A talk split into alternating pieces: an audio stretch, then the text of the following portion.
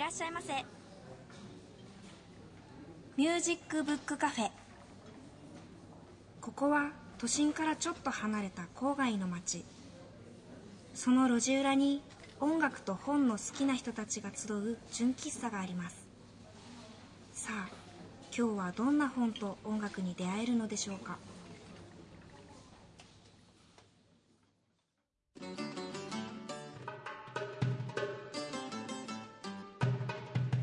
皆さんこんにちは。ミュージックブックカフェのほのかです。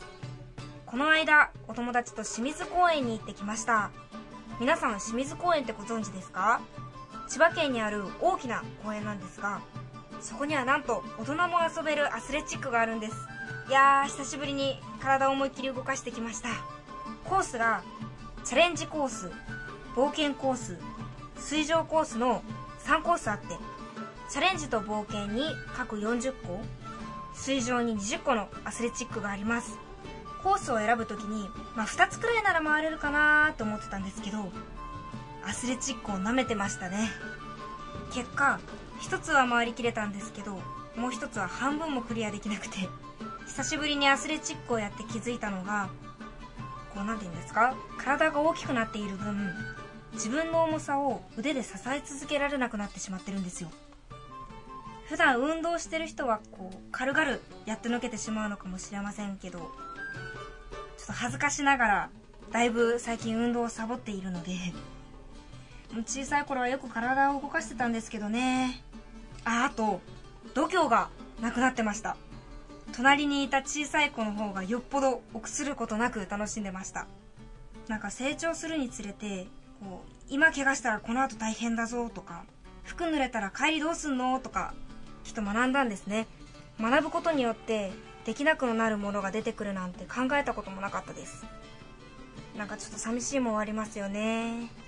時には小さい頃のように臆することなく体を動かすことも大事なのかもしれませんね。よし、次は思いっきり遊べるように替えの服と靴用意していこうっと。ちなみに次の日は筋肉痛で腕上がりませんでした。さあ、ミュージックブックカフェオープンです。最初のコーナーはこちら。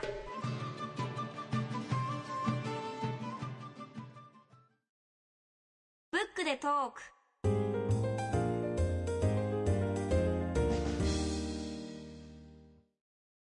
本日のゲストは政治学者の栗原靖さんです。栗原さんはせんきゅうひゃくななじゅうきゅうねん埼玉県生まれ、早稲田大学大学院を修了後、ニート、時々フリーターの生活を経て、現在は東北芸術工科大学の非常勤講師をされています。専門はアナキズム研究。著書に学生に賃金を、働かないでたらふく食べたいなど、センセーショナルなタイトルの本で大きな話題を呼び、大杉栄伝ではだいごかいイケる本大賞を受賞されました。また、昨年出版された伊藤野枝伝、村に火をつけ、白痴になれはベストセラーとなり、一連の活動が評価され、だいじゅっかい私つまりノーバリー賞を受賞されました。なんかすごいインパクトのあるタイトルが並びましたね。どんなお話を伺うことができるのでしょうか。楽しみです。それでは栗原さん、どうぞよろしくお願いします。よろしくお願いします、はい、よろしくお願いします。あの栗原さんの、ね、本を一番最初に発見したっていうか、この、はい、えー、とここにあるんですけど、現代暴力論っていう本があって、これ本屋で見つけた時に、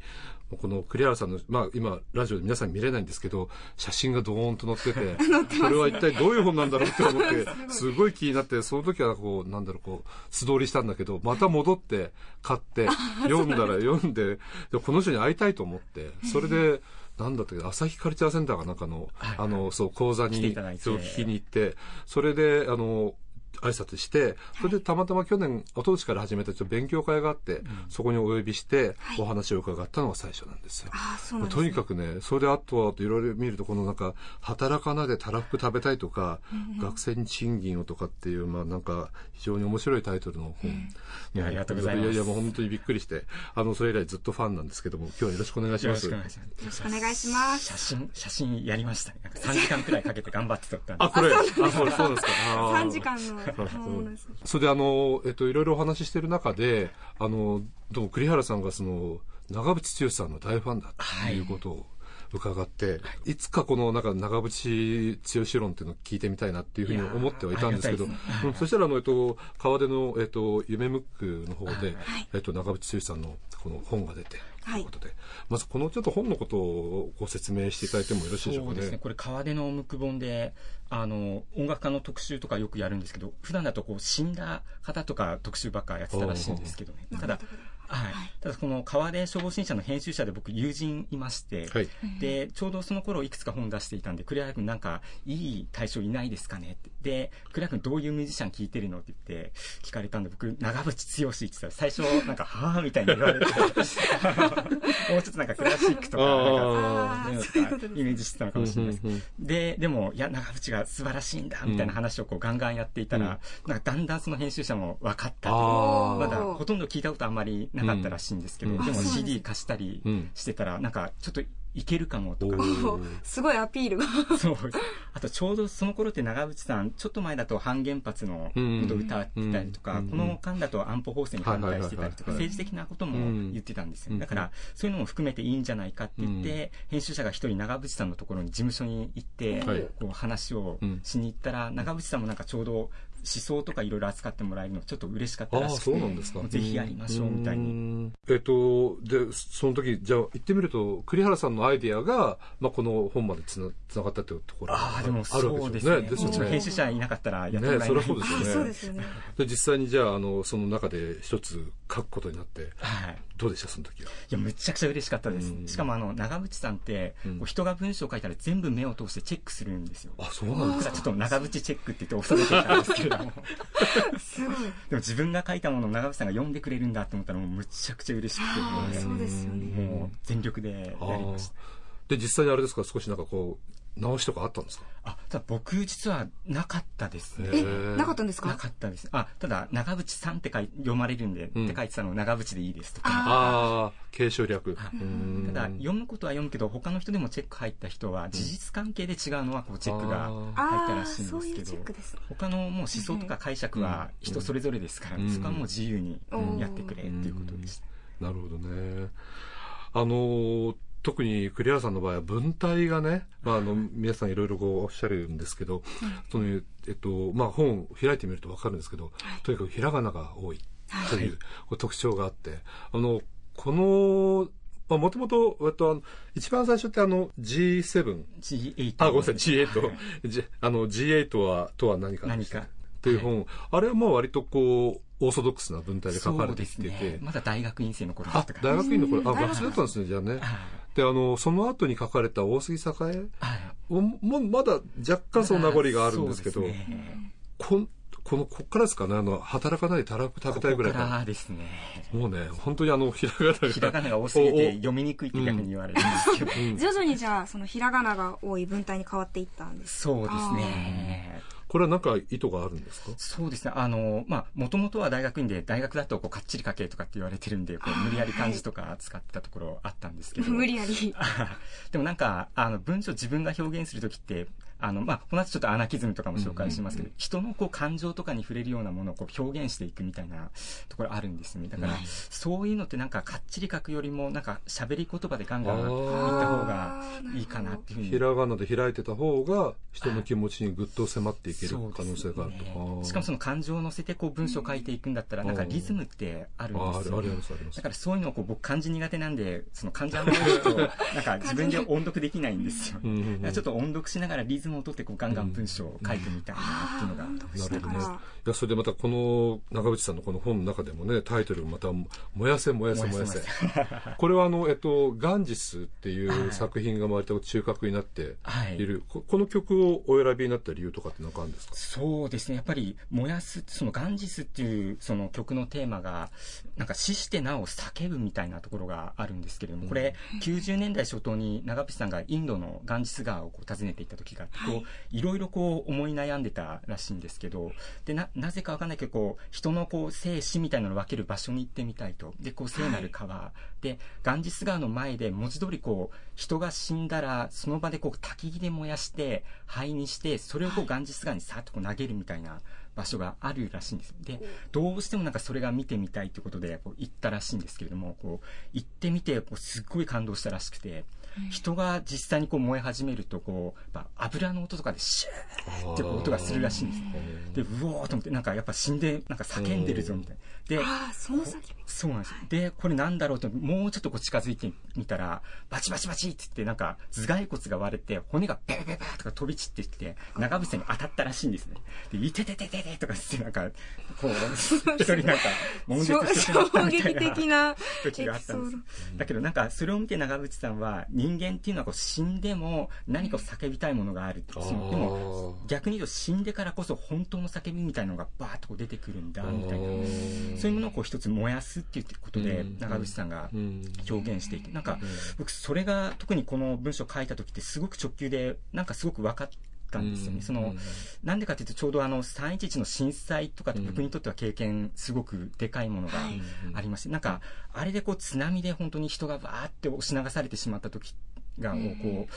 う間近に見た時に、やっぱりなんか僕それまでの人生が全部崩れ去ってしまったみたいなイメージがあったんですよ。なんか東北の人たちも本当にこう防災のこう対策とかちゃんとやって将来を見据えてこう生活してた人たちがいたのに、そういうのがいとも簡単にこう押し流されてしまう。だからなんか将来のためにって頑張ってるけれども全部ダメだっていうふうに思った瞬間に、なんか僕もそれ見て、ああダメだ終わった死んだみたいに思ったんですよね。だけど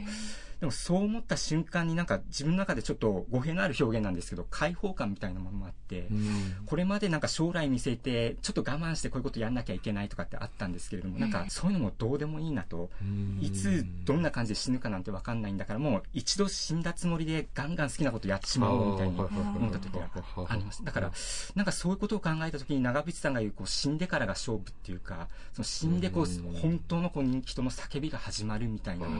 ことがすごいなんか分かった気がしました。だからちょっとそういう思いを込めて、燃やせ燃やせ燃やせっていうのが、そんな文章を書いてみました。なんかこうも燃やすとか燃えるっていうか、それなんか栗原さんご自身のなんかキーワードみたいな感じもするんですけど、そうですね、はい、この言葉自身に思いがあるんですか？あります。やっぱ燃やして全部がバーッとなくなっていくっていう、うん、一回無になるみたいな、はい、そこが非常に大事なことだと、大事だと思いますね。その辺でも長渕さんの影響もかなり強いかもしれないです、ね、そうなんですか。その影響が強いとも言われたその長渕さんの原体験っていうのは、はい、えっと、どういうところにあるんですか？僕ですね、あのもちろんちっちゃい頃、僕ななじゅうきゅうねん生まれなんで、小学生の頃から長渕さん全盛期なんですよ、うん、そのテレビドラマでもトンボとかシャボン玉とか出て活躍してたんですけど、はいはい、でもちっちゃい頃って僕そんなになんかドラマの俳優さんくらいに思っていて、あんまり曲聴いたことなかったんですけど、はい、高校生の頃、こう高いちか高にの頃きゅうじゅうごねんの終わりくらいだったと思うんですけど、ちょうど長渕さんがベストアルバムであのいつかの少年っていうさんまい組のアルバムで、長渕さんってその若い頃はすごいハスキーな綺麗な声で、はい、今汚いけど怒られそうですけど声がこうにだんかいさんだんかいって変わってくるのが全部こう現れてるアルバムが出ていて、でそれをですね、なんか僕あの高校があの埼玉から千葉でにじかんかけて行ってたんですけど、はい、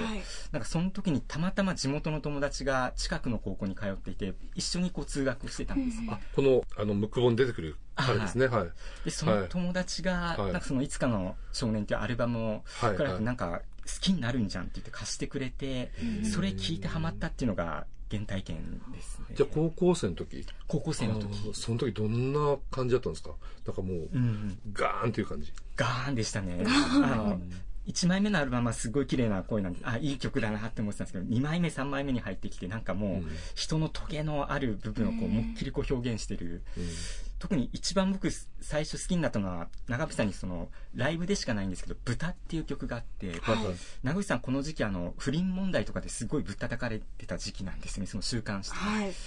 ライブで突然反撃するみたいな感じでメディアの人たちをひたすら豚って言いまくりながら金が欲しければそれやるぞとかって言って、豚豚みたい な, なんかそういう歌があったりして、はい、なんか人ってこうやられると、特に今なんか謝れみたいなことばっか言われると思うんですけど、でも本来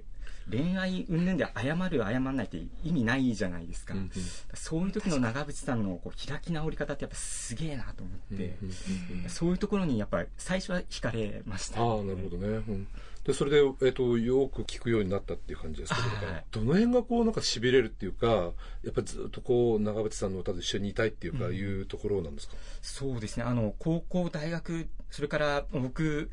このじゅうねんかんくらい全然そのニートフリーターやってたみたいな、はい、やっぱ自分の人生経験する中でもっともっと好きになっていったっていうのもあるんですけど、うんうん、長渕さんのこう歌の一つのテーマって金だったりするんですよね、はい、その長渕さんもこう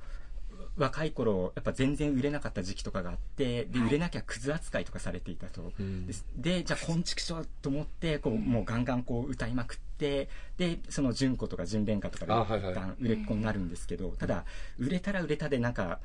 周りの人たちの反応がなんか急にあー長渕さんみたいな変わってきたりするんですで、はい、この野郎ムカつくんで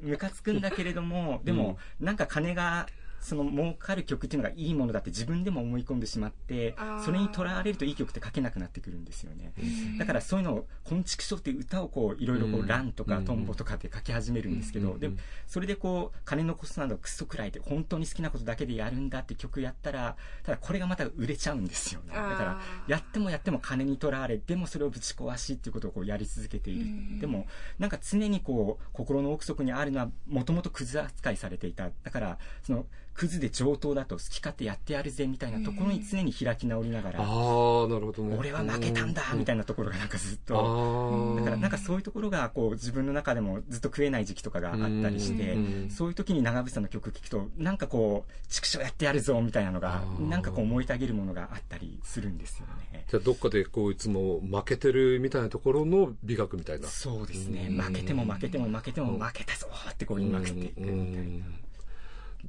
実際に栗原さん自身はその聞きながら例えばどういうことをこうなんか克服したみたいなのあるんですか。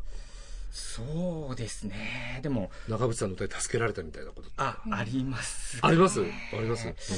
でも常にそうかもしれないですね。あの常に、はい、まああの文章書いて、ね、その書いても書いても出版もしてもらえなかった時期とかでも、うんうん、でもちろん本で売るためにはこういうふうに変えたらいいんじゃないかで断ったら出版の話なくなっちゃったりとかした時になんかやっぱ死ぬほどどん底に落ちたりしてて、でも長渕さん聞くとよしもう一回みたいにこうなったりとか、うん、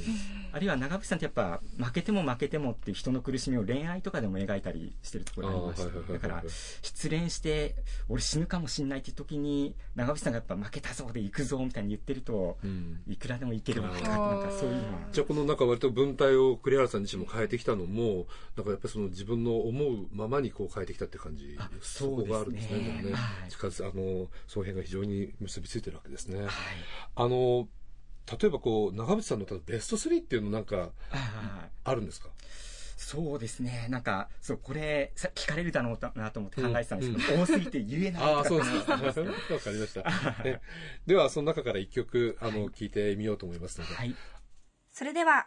アルバムキャプテンオブザシップよりキャプテンオブザシップです。あの栗原さん実は僕ね、はい、あの長渕さんの中学校の後輩なんですよ。そうですよね。だからなんかいやこの僕もこのベストアルバムみたいなのを持ってて、この鶴になった父ちゃんって、あ、はいはいはいはい、これね、うん、やっぱり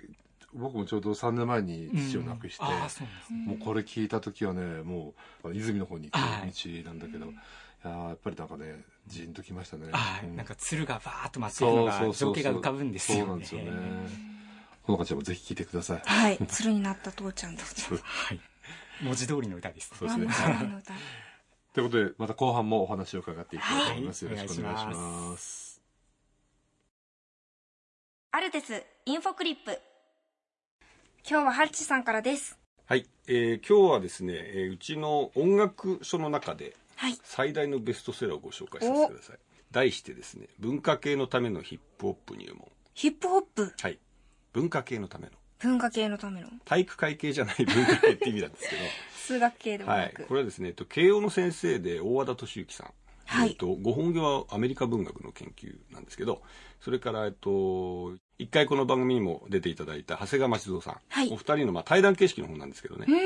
でこれがですねあのライムスターの歌丸さんとか、はい、それから山下達郎さんとかに大絶賛されて、はい、へー、えー、大変よく今でも売れてるなんですけど、はい、でほのかちゃんヒップホップあんまり得意じゃない。うーん得意でもなく不得意でもなくって感じですかね。でね、この本ね、いきなりね、ヒップホップは音楽じゃないんですっていう。えー、音楽だと思って聞くから分かんないんですっていう。ああ。そういう内容なんですよ。これを読めば、え、音楽じゃないんだったら何ですか？うん、えっとね、少年ジャンプ。ええー。あるいはね、日本のお笑い。ああ。ヒップホップとお笑いであるっていう。まあ、その心はっていうのを話し出すと、ああ、そう、そうなっちゃうんだけど、そうですね。はい。もう本当に面白い。本を読まないと。はい。なんで僕もまあ実は、えっとそうですね、はちじゅうねんだいなかばぐらいからヒップホップわけわかんなくなって、遠ざかってたんだけど、はい、あのこの本作った、まあ、要するにわかんないから本作ったんですけど、はい、これ以来本当にね、何聞いてもヒップホップ面白くて。へえ。はい。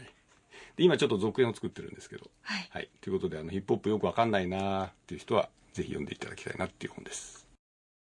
長谷川町蔵、大和田敏之著、文化系のためのヒップホップ入門は、アルテスパブリッシングより好評発売中です。本日は政治学者の栗原康さんをお迎えしてお話を伺っています。じゃあ後半をお話を伺います。で、その前にほのかちゃんに質問です。はい、アナキズム。はい。さあ、これは何でしょう？これは、うん、坂本さんに聞かれるっていうのを聞くよっていうのを教えてくれてたんで、はい、自分で調べて、うん、自分なりに噛み砕いたのは、こう上に立つ人を必要としない考えみたいなのかなって。すごい簡単な言葉で言うと、ああ嬉しい、ありがとうございます。そのアナキズムを研究を栗原さんはされていて、うん、はい、たくさんこれからも本を書かれるんですけども、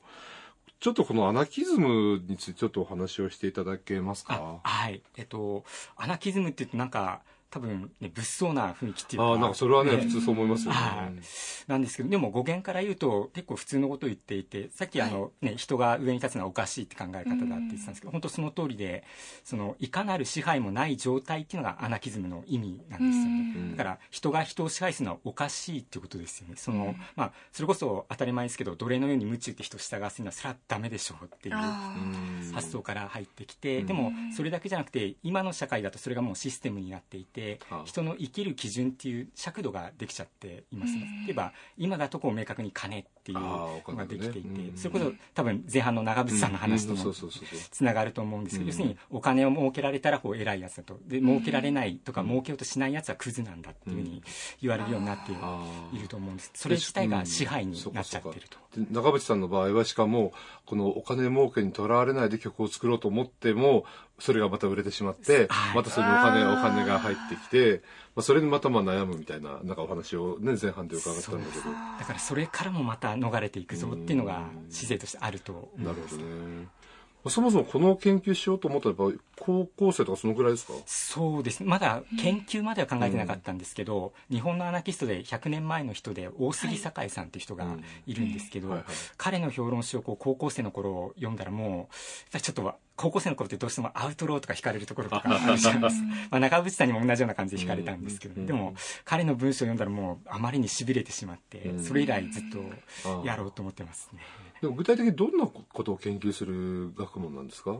そうですね。研究自体はあのもともとは大学では超真面目にやるわけですよね。その客観的にその当時の人たちが何を言っていたのかとか、うん、どういうことをやっていたのか、うん、まあ本当はしっちゃかめっちゃかなんですけどね、うん、その工場で労働者が立ち上がるときに、うん、俺アナキストだって言うと、うん、とりあえず会社燃やそうかとか、うん、そういうことをやったりして、もう大杉栄とかやれみたいな感じでいくんですけどね。でもなんかそういうのこうね、でも研究だとなんかストライキの件数がいくつあったとか、なんかそういうことを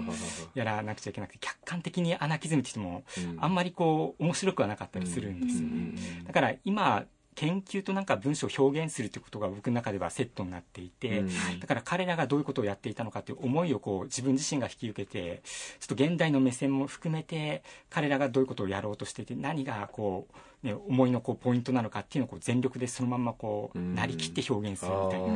ことをやってますね。で、あの著書にね、やっぱり学生にが学生に賃金を、うん、とからそれから働かないでたらふく食べたいとか、まあ、非常にこうなんか今の時代に、ま、本当にこうマッチしたタイトルでしょ、やっぱりなんか、はい、でそれをじゃやっぱりさっき言われた通り自分で引き受けて、それをあの表現していくということなんですね、やっぱりね。そうですね。からそのアナキズムの、まあ、もう一つのベースが大杉栄は生の拡充、生きることを拡大させ充実させるっていうんですけど、要するに生きることっていうのはその初めからやっちゃいけないことも言っちゃいけないこともないんだっていう発想なんです。だから、まあ、それこそ金にもとらわれなくてもいいで、とらわれるようになったらいつでも拳を握ってそれをぶち壊していいんだっていう発想なんですけれども、だからそれを表現するなら自分もそれに乗らないと書けないなっていうのをちょっと思いまして、それって基本的にはやっちゃいけないことっていうのが本当にないっていう考えなんですか？あ、いや、あの初めからやっちゃいけないことはないんですね。それは何の関係もなく人をぶち殺したりしてたらそれはダメでしょみたいなのがありますから、ね。うん、そのいわゆる前提として、はい、あのみんな自由にやるって本当はってことですね。そうですね。で栗原さんの場合は、はい、あのえっと、前半でもちょっとお話したかな、このいわゆる文体がやっぱりこうな特徴的で、ひらがなが多いっていうことは一つの、まあ、見た目のあれなんだけれども、うん、その辺に何かこう自分自身の表現のなんていうかな、魂みたいなものがなんかあるんですかね、やっぱりね。そうですね、うん、一つは、まあ、あの言葉としては分かりやすい方が、うん、もう誰もが読めなきゃ、うん、なんかそれこそ権威的になっちゃいますから、ね、研究論文とかね、えー、だからそういうこともちょっと心がけてひらがな多くするっていうのもあるんですけど、うん、それだけじゃなくて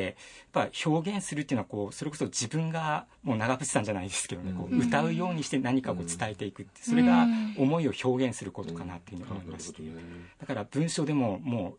全力で歌ってやるぞみたいな、そんなつもりで書いてます。で、えっと、一番新しい今本がこの死してなお踊れ、はい、これ一編承認です、はい、で伝記ですけども、これを書こうと思われたきっかけはどの辺にあるんですか？はい、そうですね、書こうと思ったきっかけっていうのはその一番関心を持ったのは実は震災、あの さんてんいちいち の頃なんですよね。そのそれこそもう人がこうもうね何の理由もなくっていうか、ね、自然災害にもガーンとこう死んでしまってっていうのが見た時に、なんか死っていうのをすごく僕の中でも考えてしまう時があって、でその中でこう一辺商人ってこう鎌倉時代の人なんですけど、どう見てもこう権威も全て捨てろ、その、まあ、それこそ組織も作るなってアナキスト的な人で、うん、その中でこう自分の生き方としても死と向き合ってこう生きているって人だったんで、なんかそういうのも含めてもう一回ちょっと彼と向き合ってみたいなと思ったのがきっかけですね。なるほどね。やっぱり書きながらどんな感じで書いたんですか？ノリノリです。ノリノリで。一辺書人は鎌倉時代に踊り念仏っていうのをやった人で、今実はそれが残って盆踊りになってるんですけど、彼の踊り念仏ってもうマジで狂ってるんですよね。その集団で最初さんじゅうにんくらいで始めるんですけど、だんだん人が入ってきてひゃくにんせんにんとかになって。でもう名前に「ななななななななななな」とかって言いながらもう「えー!」とかって踊り狂って、それこそ失神しちゃう人とか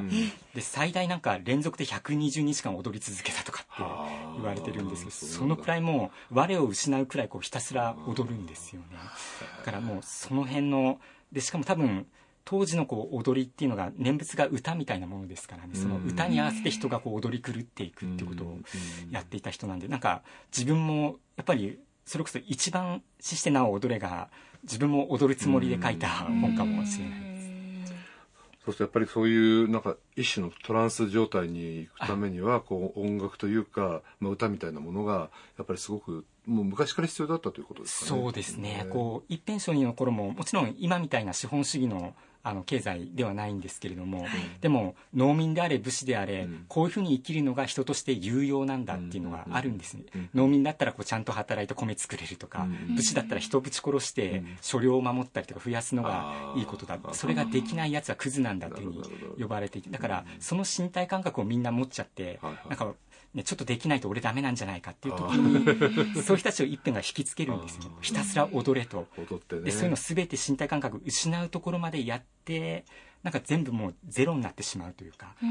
だからそれ、それが死してなお踊れっていう意味でもあるんですけど、だからそれまでのこれが有用なんだ、できなきゃダメなんだって身体感覚をぶち壊すっていうことですよね。そうするとある意味こうアナキズムとそのよりまあ音楽みたいなものとの関係性非常にあるってことですね。そうですね。もしかしたらアナキストがその行動で殴る蹴るも含めた直接行動だって言ってるのの起源は歌と踊りかもしれないですね。なるほど。あの栗原さん、まあいろいろこう本を書きながらとか音楽聴きながらやったりするんですか？あのやりますね。あ、そうですか。はい。まあもちろん長渕さんの大ファンでいらっしゃるってことで、栗原さんと音楽ってどういうふうな関係っていうか、栗原さんにとって音楽ってどんな存在なんですか？そうですね。僕はもうこの間はひたすら長渕さんばっかりなんですけど、うん、でもなんかそれにいつも触発されて、うん、もうそのやっぱり言葉のリズムを音楽からもらうっていう時もありますし、ああなるほど、やっぱこれリズム感がこれだってこのね、そうですね、栗原さんの文体って必要ですよね。特に一編初任では長渕さんの影響がもろに出てるかもしれない。あ、そうなんですか。へえ。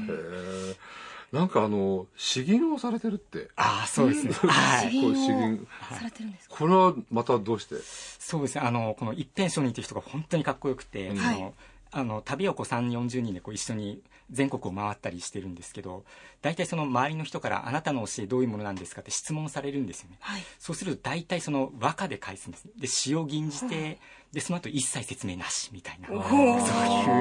とをやって、なんかそれをこう一辺ひじり絵っていうその今文庫本とかになってるのもあるんですけど、そういうのがあの見れたりするとなんかかっけえなとかって思いましたいつから始めたんですかそれで。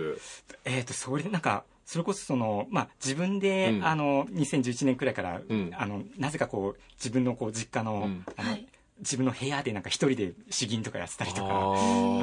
どのちょっと聞いてみたいでしょ。聞いてみたいです。ちょっと一遍一つよろしいでしょうか。もちろんどうぞお願いします、はい、では、はい、身をすつるすつる心を捨てつれば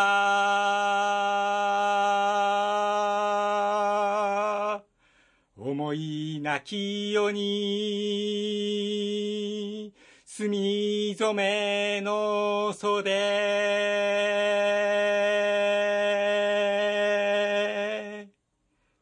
よすごい。いや下手くそね。これはどういう詩なんですか。これはですね、あの身をするすつる心を捨てつれば、はい、思いなきように墨染めの袖っていう歌なんですけど、はい、身を捨ててしまおうと、はい、それこそ何かが自分にこれが有用じゃなきゃダメだって言われてしまったら、うん、そんな身は全て捨ててしまえと、うん、でそれをこう捨てるっていう心さえも、それこそ長渕さんみたいに、うん、捨てた心でさえも何かまた金だったりとか、その、まあ、一遍だったらお坊さんなんでそのお寺とか教団にとらわれてしまうこともあると、うん、その心さえも捨ててしまうんだと、うんでそこまでいけばする心に墨染めの袖、墨染めというのは真っ黒っていうイメージなんですけれども、はい、要するに真っ黒の何にもない完全なる無の境地まで達することができるだろうっていう、そういう強烈です。えっと詩はこれは一編初任。一編初任ですね。すごいな。またそれ即興で出すとかってやりますよね。ね本当にすごい。それを聞いてこれで終わりみたいなね。そうですね。解説なしですから。すごい潔いっていうか。インパクトがすごいです。あの今日長渕さんのねいろいろお話も伺ってきたんですけども、はい、そうするとあれですかね、長渕さんっていうのはアナキストなんですか。そうですね、あの本人はもちろん自分のことは常に表現者って言ってるし、うん、あの何か自己規定はないんだと思うんですけれども、うん、でも僕が読む限りではそのやっぱりアナキズム的なところですね。全てを捨てて、うん、それこそ自分のことは全て自分でこう自分で舵を取っていくんだってことを言ってる人なので、やっぱりアナキズム的なところがすごくある方だと思います、ね。うんその辺にこう栗原さんもグググッと、そうですね、えー、もうしびれしびれまくりですね、うん、いやいや本当にいろいろなお話を伺ってありがとうございました。あとこれからのちょっとお仕事のお話を伺いたいんですけど、はいはい、今年これから出る本とかってなんかもしよかったらご紹介いただければ。そうですね、あの今年はあの自分が書いた短調っていうのはまだもしかしたら出ないかもしれないんですけど、うん、今ちょうどあの本の監修をあの川出書房新社というところでやっていて、はい、タイトルが「日本のテロ」っていうタイトル。日本のテロすごい。これはいつ頃出るんですか。これはちがつじゅうごにち発売で、もうすぐですね。もうすぐですね。一番日本が暑い日ですね。そうですね。どんなどんな内容なんですか。そうですね。あの僕が担当したのは初めにの部分とそのまあ監修なんですけれども、でもあの特に戦後ですね。せんきゅうひゃくろくじゅうねんだいこう半からそれこそ学生運動とか大学バリケードストライキとかやるような若者たちが出てきて、でもそこからだんだんと国家と戦うために武装をしていったりとか、まあ最終的には爆弾闘争をやる人たちも出てきたりする、うん、でもちろんそれ今だと一言でテロって言ってテロリスト悪いで片付けられちゃうと思うんですけど、えー、でももちろん彼らの中でも人殺してしまってこれはっていう時もあるんですけども、はい、でもそれでも彼らがやろうとしていた思いみたいなものをもう一回僕らこうもう一回こう見つめ直してもいいのかなっていうふうに思っていまして、そこをちょっと掘り下げてみるっていう本になっています、うん、何編ぐらい入ってるんですか。えっとご章立てだと思います。楽しみですねそれは。その後はどんなお仕事が。そうですね、今実はその今日ご紹介いただきましたんですけど、うん、あの現代暴力論っていうのを角川新書で一回出したんですけれども、はいはいはいはい、ちょっとその続編みたいなものを考えていまして、うん、でちょっとそうですねその、まあ、暴力論の続きなんでその書いたことから始めて、うん、もう少し今のそもそも社会契約ってしたっけとか覚えが僕ないんですよねちょっとその辺からその国家をそもそも疑ってみましょうっていうことをちょっと書いていくのに、うんうんうん、僕はいつから日本人になったのかっていうなかなかね記憶がないみたいな。そうですね。うん、結構それはなんかあるんで、ね、なんか思う時々思うことがね、うん、そういうことがなんかね解明されるっていうか、まあ、栗原さんのなんかまた筆の力で、はい、分かるといいなと思います。全力でやらかそうと。いや本当にありがとうございました。じゃあそれでは最後にもう一曲長渕さんの曲を聴いてみたいと思いますが、はい、ほのかちゃんご紹介ください。はい。それではアルバムヘビーゲージより僕のギターにはいつもヘビーゲージです。どの辺がいいんですか？そうですね、まだあのさんじゅう代に差し掛かった頃の長渕さんが反骨心バリバリで、うんはい、社会なんかにはこうしてやられねえぞっていうのをこう全力で歌っている歌ですね。ぜひ聴いてみましょう。ぜひ聴いてください。え今日は政治学者の栗原康さん、はいもう僕は大ファンなんですけど来ていただいてお話を伺って本当ありがとうございました。ありがとうございました。これからもね本がね、はい、続々と出るというお話も伺ったんで、はい、また楽しみに読者として待っております、はい、どうぞ今後ともご活躍を、はい、あのお祈りしております。ありがとうございます。頑張ります。よろしくお願いします。ありがとうございました。ありがとうございました。ありがとうございました。本日ご紹介した川で夢ムック、長渕剛民衆の怒りと祈りの歌は川出書房新社より好評発売中です。白沢達夫の隣にある古学。少し古い時代のクラシック音楽を紹介するコーナー、隣にある古学。白沢達夫です。ヨーロッパのクラシックシーンの最前線から素敵なアルバムをたくさん輸入している株式会社マーキュリーの取り扱う シーディー から音楽を選んでいきます。かかった音楽が気になったら番組のウェブサイトでチェックしてみてください。古いという字に音楽の楽、古楽というのは今から何百年か前のヨーロッパ音楽のことを大まかに指す言葉。今日かけてみようと思うのは今からさんびゃくねん近く前せんななひゃくにじゅうななねんに楽譜出版された笛の音楽です。さんびゃくねんくらい前というと日本は江戸時代、ヨーロッパでは貴族たちだけでなく街で暮らす人々の暮らしも安定してきて、余裕ができると楽器を手に入れて楽譜を見つけて自分で演奏したり仲間たちと音楽を楽しんだりする人も増えてきます。中でもテレマンというドイツの作曲家は楽譜の出版で大変儲かった人だそうです。それもそのはず、彼が作曲した音楽はそれぞれの楽器にピタリと合った音使いになっていて、アマチュアの演奏家にも比較的楽に演奏でき、しかも聞き映えもする、そんな名曲ばかりだったのです。笛の音楽といっても、今のオーケストラで使う金属製のフルートではなく、テレマンが生きていたさんびゃくねんまえと同じ、作りもずっと簡素な木製のフルートによる演奏です。音は一筋だけなのに、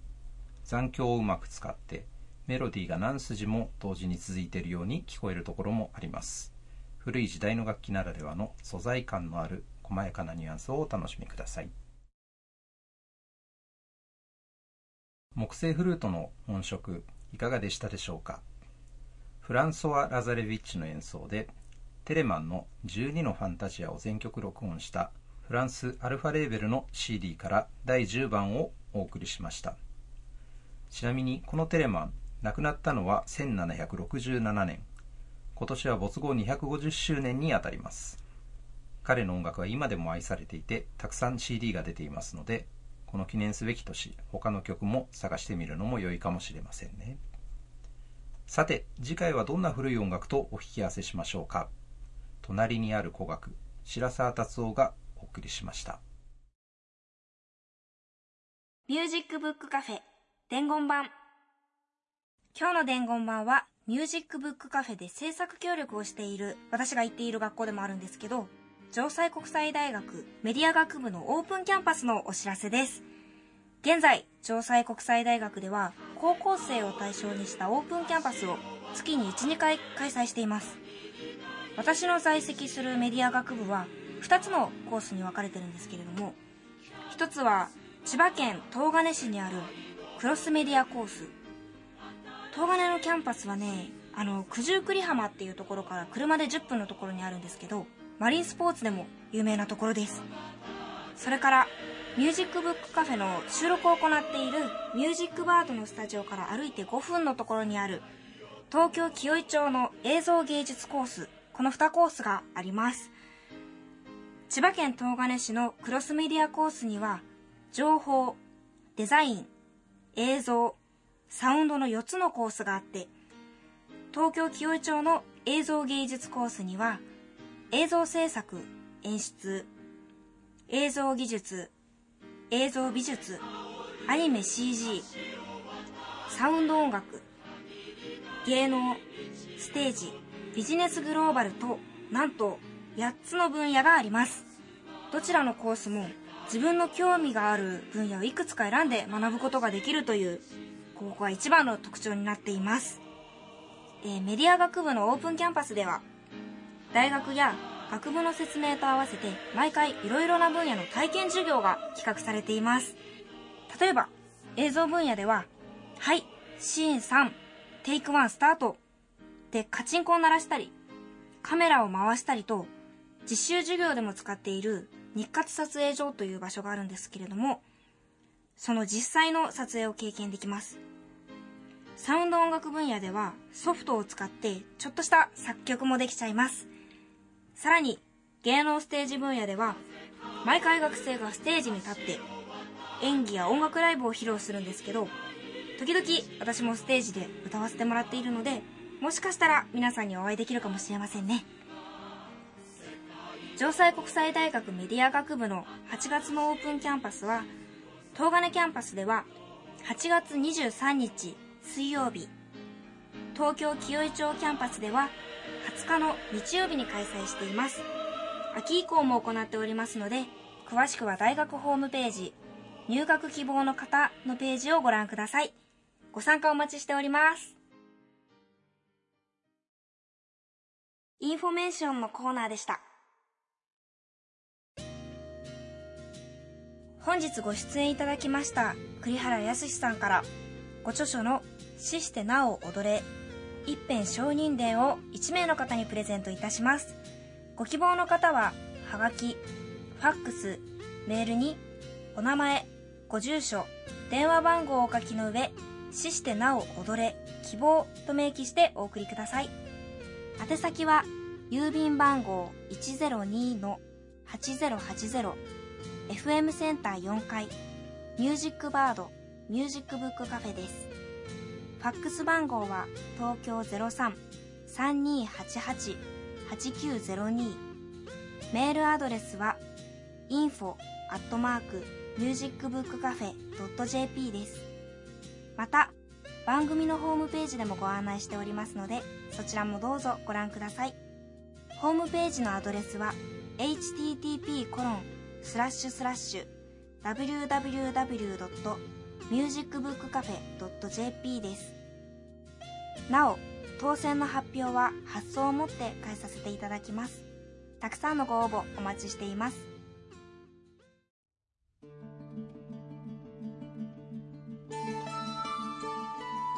このラジオを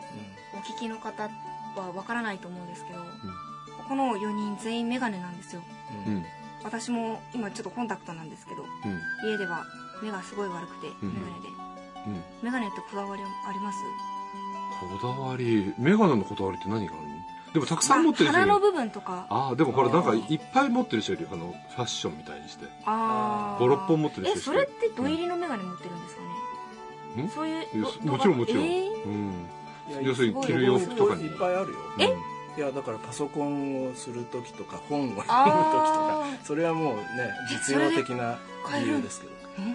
え？だって距離の問題が。そう。いろいろ大変なんだよ。みっつめ今作ったところで。みっつめ。明日取りに行くんだけど。はい。え、それは読書用。読書用。あと何ふたつは？これともういっこは中近両用ってわかる？中近両用。下半分は近い方を見るためで、上半分は遠くを見るため。僕のもそうだよ。ああ、そうなんですか。これは便利なんだけど。僕はとにかく安売りメガネは作らないっていう方針で、安売りメガネ金かける、さすが、ああいいものを長く、え高いってどれくらいかかるんですか？ろくまんえんとか。高っ、高っ。私のメガネの多分さんばい以上。さんばいぐらい。レンズ込みですよね。超光レンズ。外に出ると黒くなる。え、サングラス的な役割が。えー、すごい。それいいですね。レンズ高いじゃん。まあちょっと高いかな。ちょっとぐらい。ちょっとぐらいだよ。私もこのついこの間メガネ新調して、それはブルーライトつけました。あれってさ、なんかカットするやつって外から見ると変になんかテカらない？あ、なんか明るい時はそんなに目立たないんですよ。なんかこう暗くなるとまあテカるっていうか、ちょっと青っぽくなる。ちょっと蛍光灯が反射してね。そうですね。まあまあいいかなと思ってカットできるんだったら。カットすると疲れないからね。そうですね。そういえば最近の老眼鏡ってね、言わないんだよ。え、なんて言うんですか？お手元メガネ。知らないよそんな。いいですよ老眼鏡。まあそこでそうですね、してますね。まあそこで店を閉めてください。あ、わかりました。ごめんなさい。はい。来週も音楽の本に関するホットな話題を素晴らしいゲストとともにお送りいたします。どうぞお楽しみに。それでは皆さん、さようなら。さようなら。ミュージックブックカフェ。出演、坂本雄二、木村玄、鈴木茂、新坂ほのか。録音、編集、大久保玲奈、阿比留良平、